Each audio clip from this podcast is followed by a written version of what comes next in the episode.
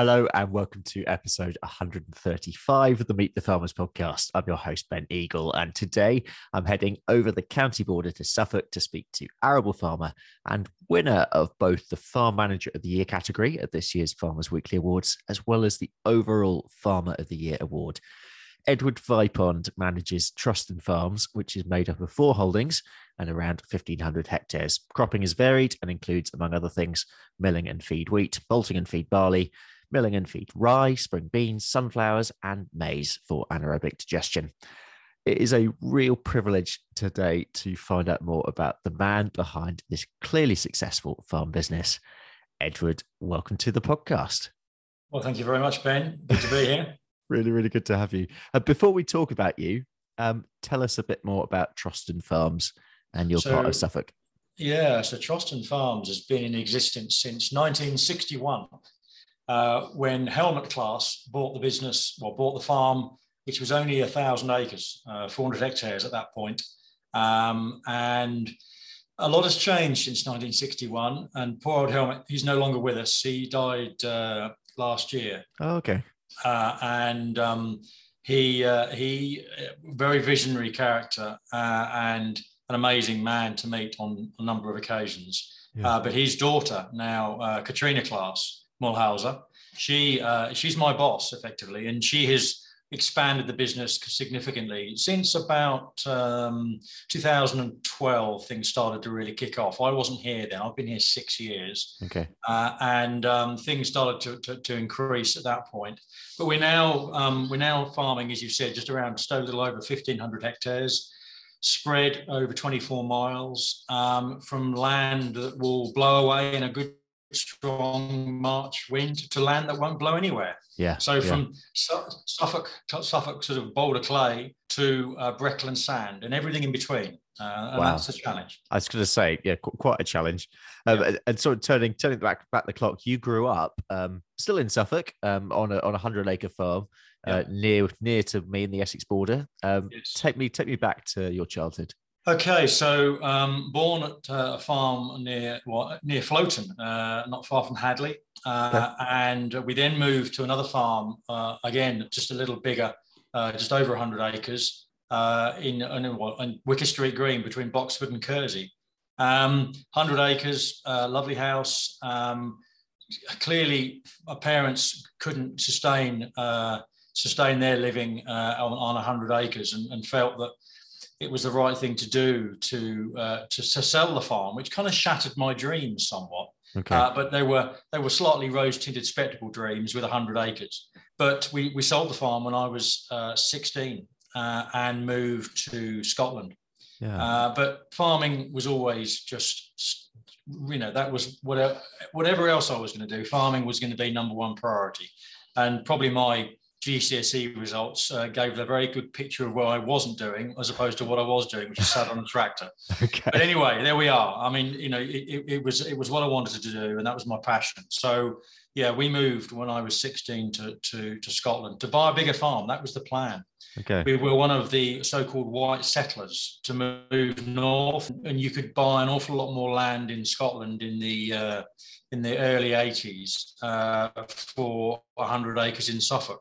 Yeah. But that didn't come off, unfortunately. My father ended up buying a country clothing and fishing tackle shop, which was, I suppose, an early form okay. of diversification. Yeah, yeah. Um, and good for him because it made made good money uh, on the River Tweed in Kelso, um, and um, gave me a bit of a crossroads, I suppose, as to what I was going to do. Was I going to go into the retail industry?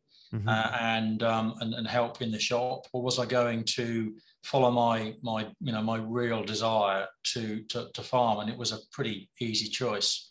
So um, I. Uh, when we moved to Scotland, I became a YTS trainee. Would you believe? Okay. Uh, earning the princely sum of twenty nine fifty a week, uh, uh, which seems a bit strange now, but it was where it started. And yeah. I worked on a um, a thousand acre very traditional thousand acre uh, livestock and arable farm in the Scottish borders. Uh, what ended up being for three years, two years as a YTS trainee, uh, and then a year uh, on a full wage, which I felt I was a millionaire at that point, having earned twenty nine fifty a week. Um, but taught me an awful lot. uh, a very nice farming family I worked for, uh, and they they gave me a really good grounding in yep. what, what was to me at that point large scale arable farming and, and livestock farming. Yeah, yeah. Be- uh, beautiful part of the world up in the borders. Oh, well. stunning! Yeah, absolutely. absolutely. Yeah. yeah. and I mean, you did a diploma in in ag at, at Moulton College. Uh, yeah. why, why there? I think well, there's, that, I think there's, there's, there's some family history, isn't there? Family history, yeah. I was the third generation to go to Moulton, uh, so um, yeah, it was it was a family sort of uh, link, and I felt very strongly I wanted to do that. And it was a good college, and still is a very good college. Has had to diversify into all sorts of other things other than agriculture, mm. but at the mm. time I was there, agriculture was still a very important part, and it still is. But they've had to had to look elsewhere to keep to keep the college viable. So yes, uh, an NDA uh, ultimately at uh, National Diploma in Agriculture at uh, Moulton, which I that, that was my my focus, and I excelled in that, uh, and uh, really revelled in college life and everything that entails. Yeah. Um, and and then moved and did, didn't do a degree, went and did a postgrad at ah, Aberdeen okay. University.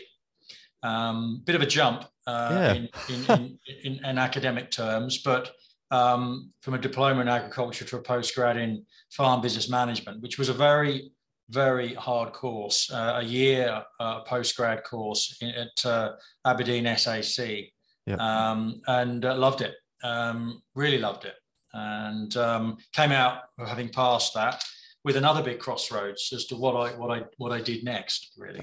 Absolutely, and then I mean, you, you eventually ended up at, at Velcourt, and you spent 14 years there. Um, yep. What what were your learning points during that time? Take us through oh, those, those they, years. They kind of ripped the rule book up of everything I, learned, I learned at college. Um, not quite, but most of it was you know start from scratch, and it was a different mindset. Uh, and they taught me an awful lot uh, about uh, business management, crop management, personnel management. And at the time, there was a training scheme, which I eventually got onto, uh, farm management training scheme. And I spent two years being trained by some very high, high caliber guys uh, in the company. Okay. Uh, and um, then uh, became farm manager after a few years and moved a number of times. That's putting it mildly. Uh, if you wanted to progress in Velcourt, you had to move, and I moved right. a lot. Um, and uh, spent 14 very happy years um, managing very diverse businesses from growing cauliflowers and calabrese in Lincolnshire to broad scale, high yielding land in, uh, in Kent. Wow.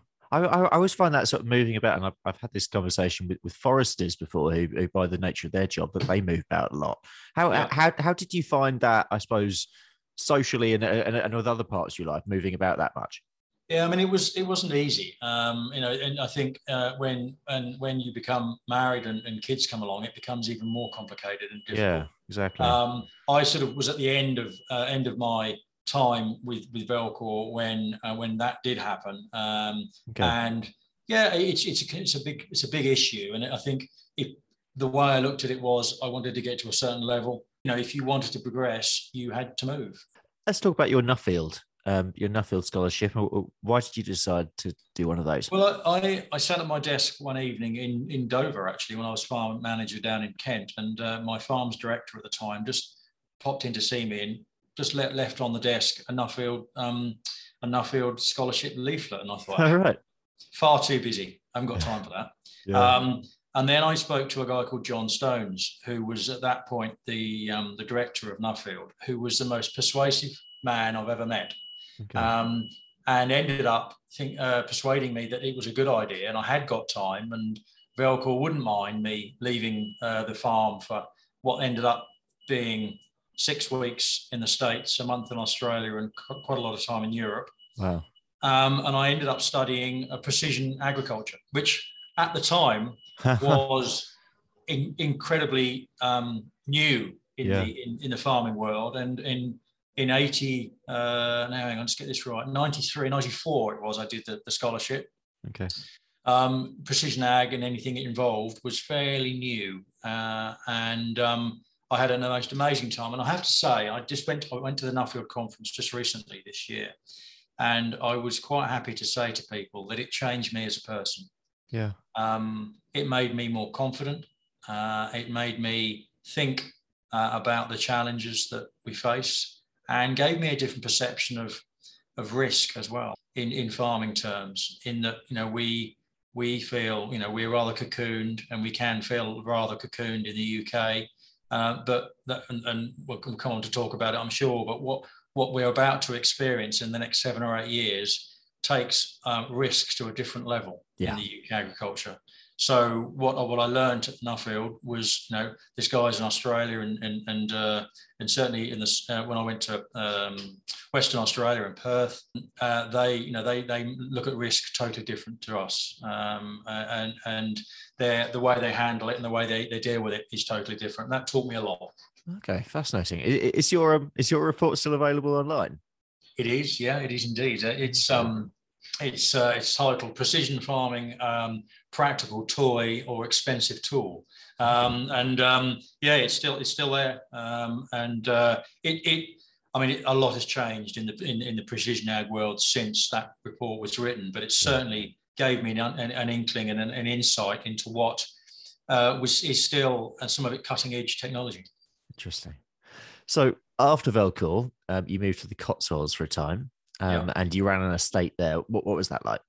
That was uh, diverse with a capital D, I think. Uh, okay. So I'd, I'd, put that. I mean, it ended up being two estates in Scotland, an estate, and two estates in, in Gloucestershire. Oh wow! Um, but very very hands off on the ones in Scotland, but certainly hands on on the ones in Gloucestershire. We we ended up building an anaerobic digester, um, and that ended up being a two megawatt plant. Uh, started off growing uh, crops for the feedstock and ended up doing a deal with, uh, I can still remember going to Caerphilly uh, and doing a deal with a, um, the Peters Food Services they're called, which is a, uh, a pastry and pie manufacturer for their waste. Uh, so we, we ended up feeding it, it, it, food waste and, and everything that that entails, including pasteurization and, wow. and such things. But that was a very diverse estate uh, with a very hands-on owner who um, you know, was very was tenacious uh, and really um, wanted to drive the estate forward. Um, but yeah, building the AD plant and then subsequently spreading all the digestate on the land uh, with everything that entails, improving yields dramatically uh, on the on the, on the estate on in Cotswold Brash, um, uh, and, and, farming up to nearly a thousand feet yeah, a, a, challenge in itself. We had a, a, fairly big residential portfolio of houses, um, a, a, very nice uh, pheasant and partridge shoot, uh, and the farm. So he felt that Gosh, Suffolk was the place that I wanted to head back to. Yeah, I was going to say, I'm not surprised um, all that. A very, um, very, very busy life. So uh, eventually, you ended up uh, back where your life began in, in Suffolk um, at, at Troston. Uh, what appealed to you about uh, the job that you're now in? So, um, a result of, I suppose, in some respects, being micromanaged in Gloucestershire, uh, and the the reporting schedule to the, the landowner was quite intense. Um, whereas in Suffolk, uh, I have a far greater amount of autonomy, uh, and I will see my landowner. Well, I used to see my landowner in Gloucestershire three or four times a day, wow. whereas I, I see Katrina maybe three or four times a year. so so that is the difference. Um okay. not that i don't i mean uh, the the autonomy the autonomy i have here is is i suppose the analogy i'd use is, is as close as i'll ever get to owning my own farm. Yep. And farming for me is is very personal. Um and there are there is nothing worse than than making a mistake in in agriculture because you can hide your mistakes in many fields or many far, many industries but farming usually isn't one of them and it's usually by the road um, yeah. so having having autonomy, having uh, the, the, the responsibility uh, and the uh, the ability to drive the farm in the direction I want is incredibly important to me. Uh, and I don't take that uh, for granted in any way, shape, or form. It's you know the the, um, the there is obviously a huge responsibility with that, but the that, that I don't mind.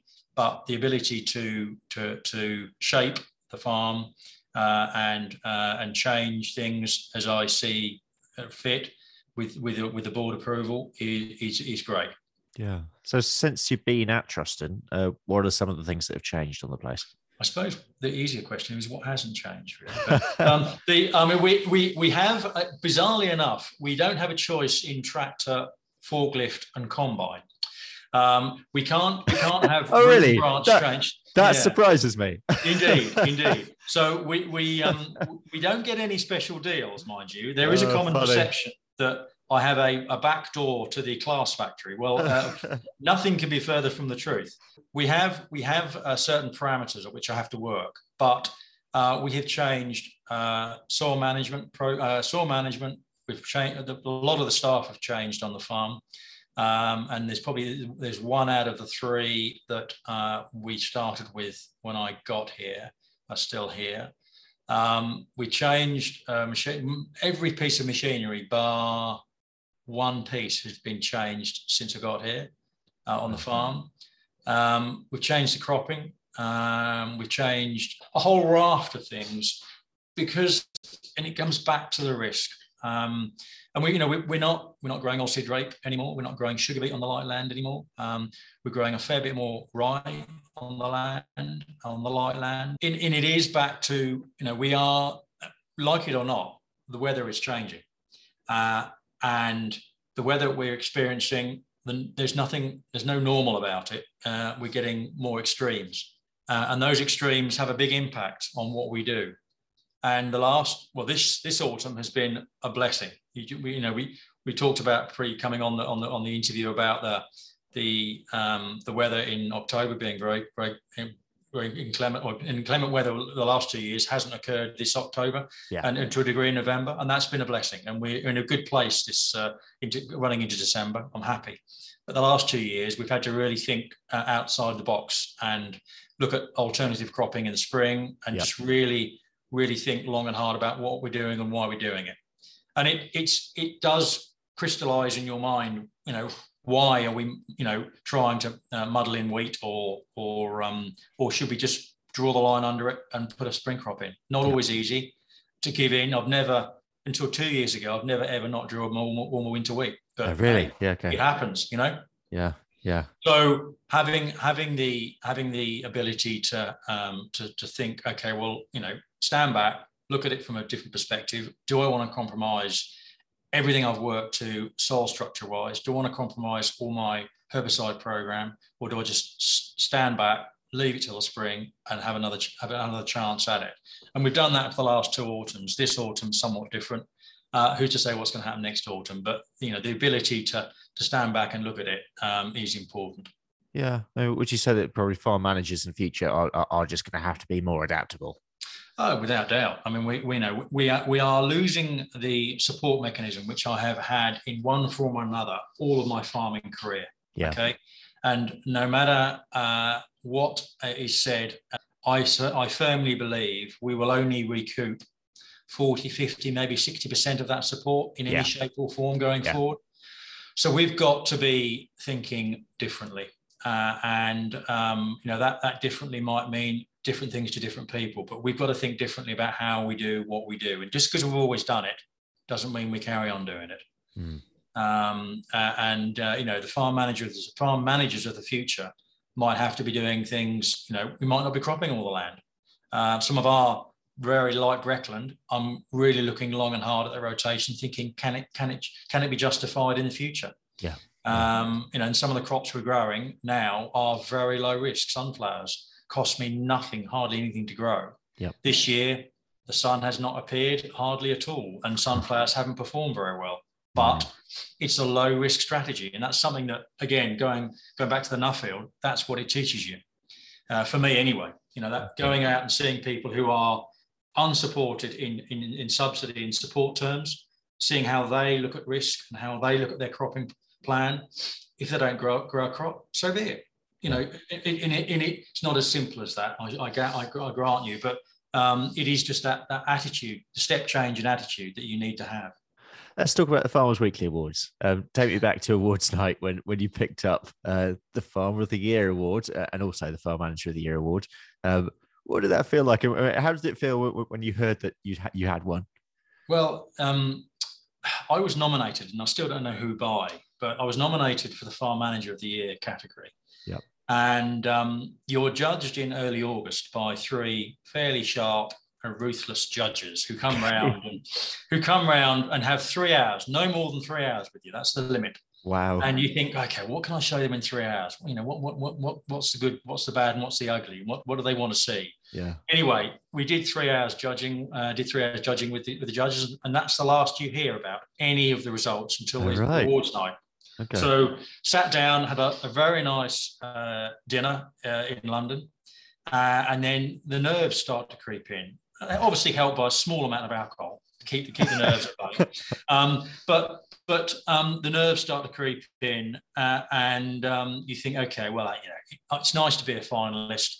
Katrina had flown over especially, so no pressure, you know, no pressure to do any, anything special there a, a, fair, a, a very good, you know, a very good final three. That you know, I was in that. Great. Yeah, um, yeah. I was up to s- you know against some stiff competition in, in in the final three, but the first award was surprising. Um, if I'm honest, I um, I still can't get used to quite get used to the idea of it really. But the first award was very nice, and it's it's it's one of those things in your career you think um, that's one of those things you won't forget. Uh, pinnacle, a pinnacle of the career really and we sat down and I thought oh, how marvelous that was. And uh, and Katrina was uh, very happy and uh, and had a, a table. All the directors were there. My son was there who's for, the fourth generation to farm in Suffolk aren't you? Yeah. Um, and um, partner was there Bridget. And uh, we had a, a lovely evening. And all the men were there as well from the farm their partners which is important because it's a team team game. Yep.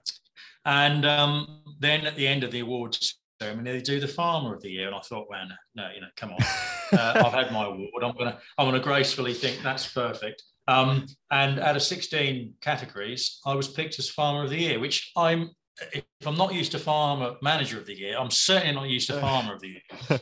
Fantastic. Um, but um, surreal and a very honourable thing to win. Um, so ha- yeah, still still can't get quite used to the idea, but it, it is.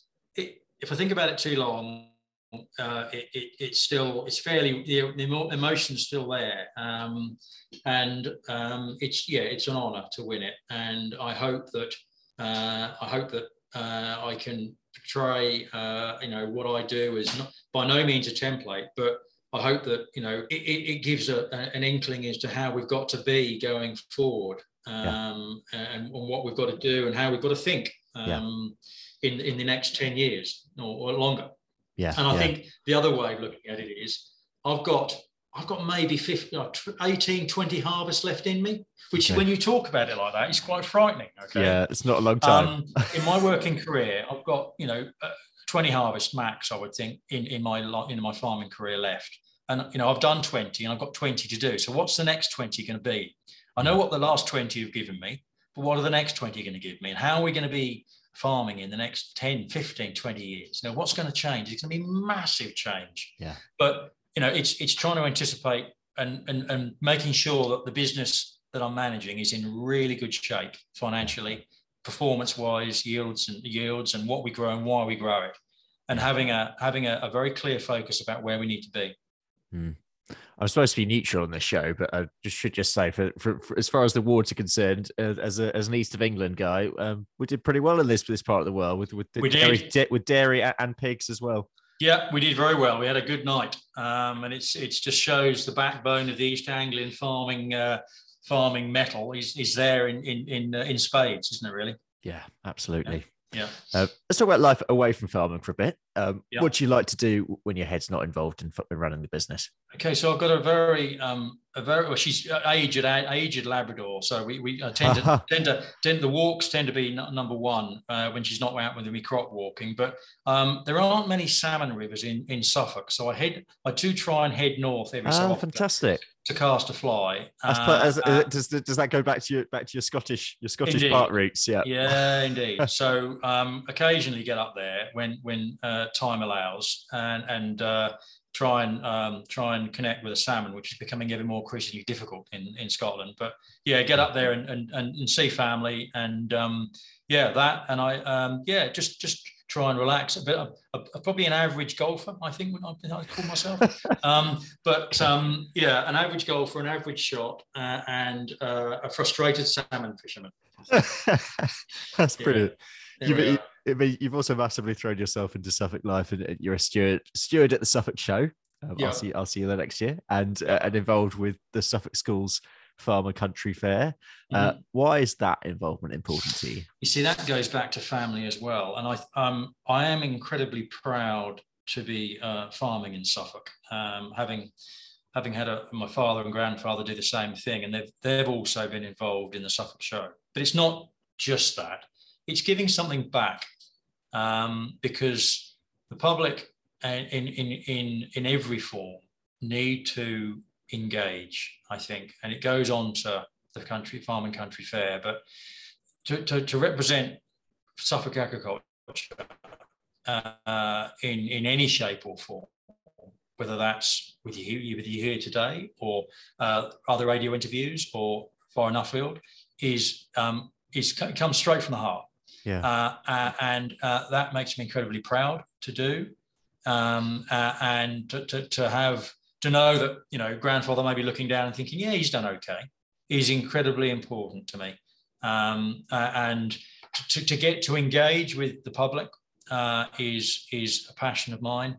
Uh, and uh, you know it can be when you're you know when you're when you're crop walking. Uh, and I had somebody the other day stop and say, "What's in that field?" And we had a half an hour conversation about it.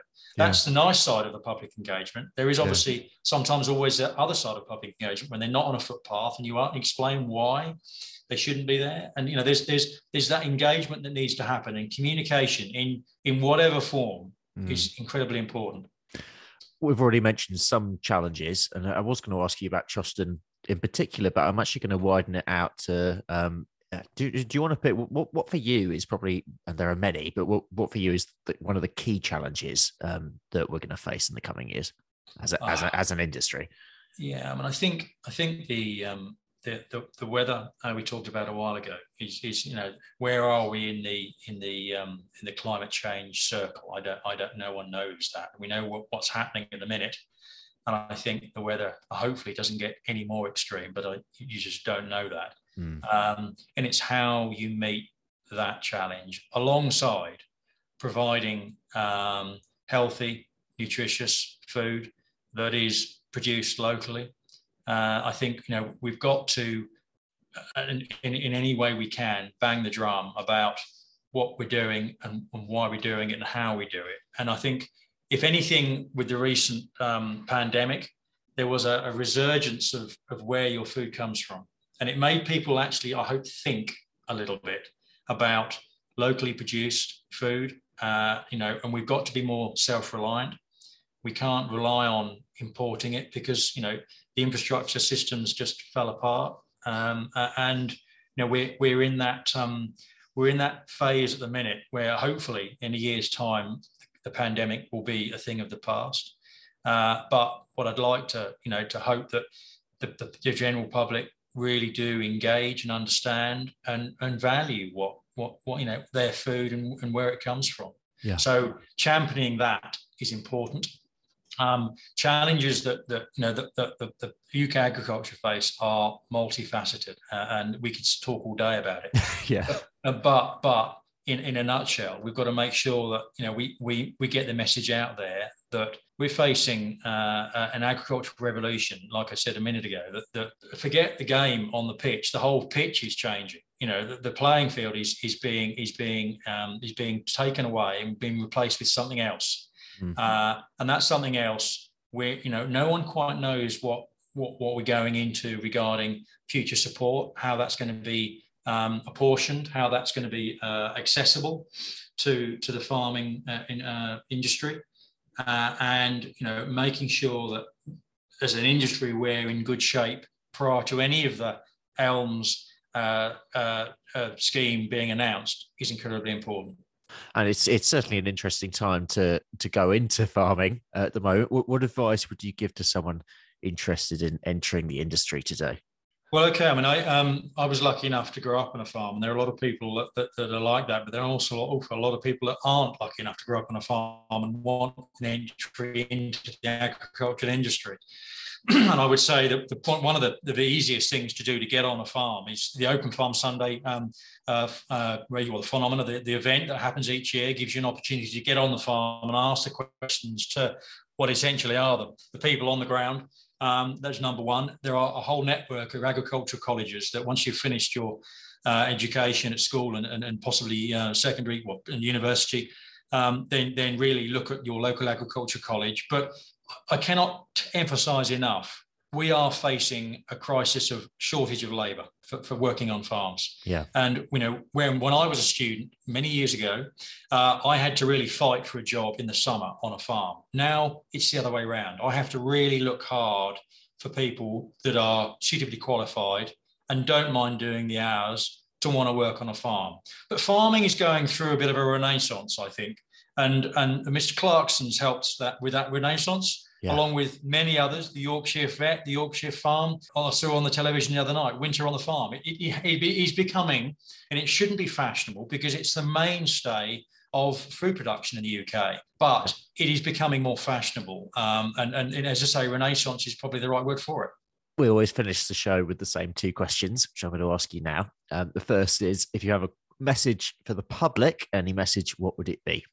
Okay, so the next time you're walking across a farm, if you see the farmer, ask him a question like somebody did to me the other day. We're very approachable. We're very nice people. We, we care about the countryside, and we'd be inter- we'd be very very happy to talk to you. I'm sure about what we're doing and why we're doing it. Failing that, go to an open farm Sunday event, get on a farm, and understand what we're doing, and more especially why we're doing it. Because we are we know we're not a small farm we're not a massive farm we're a reasonable sized farm here.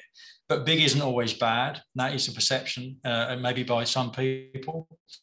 We know we I care, I care about the countryside as much as anybody else. Uh, and please you know come and see a farm you know a, a real life working arable farm livestock farm dairy farm doesn't matter but get on a farm on open farm sunday uh, and you'll hopefully have a greater understanding when you leave about what we do and why we do it. Brilliant. And finally, a message to your fellow farmers. Okay. Um, there was a statistic uh, I saw the other day um, about the. It's a, it's a somber, somber end to the podcast, but it's a very important one. There have been 41 deaths in agriculture. It is now the most, I believe, dangerous industry or a year on this year's statistics, 2022. Yeah. Um, we are only one bad decision away from an injury or, God forbid, a fatality. Please, please be careful out there. It is a dangerous industry we work in. Don't take unnecessary risks and just think before you act rather than the other way around. Because it is, as I say, we're just one bad decision away from, from a really nasty injury. So be careful. Have a lovely Christmas and New Year and I look forward to seeing you all hopefully at some point in 2022. Brilliant. Well, we'll leave it with that with that important message. Um, massive thank you, Edward, for coming on the show. Honestly, it's been a, a real privilege having you on, um, and, and congr- massive congratulations as well on the award. So I've got one more episode for you this year, and I'm really pleased to say that there will be another Meet the Farmers Big Farming Quiz of the Year. Um, I'll be joined by Emily Norton, Philip Case, Gareth Wyn Jones and Guy Smith, and that will be coming out on Wednesday, 22nd of December. If you have an idea for a question for them, uh, that could be farming related or general knowledge to do with 2021, please just direct message me on Twitter or Instagram, either at Benji underscore Eagle or MTF underscore underscore podcast. Until then, though, it's goodbye from Edward and me, and have a great week.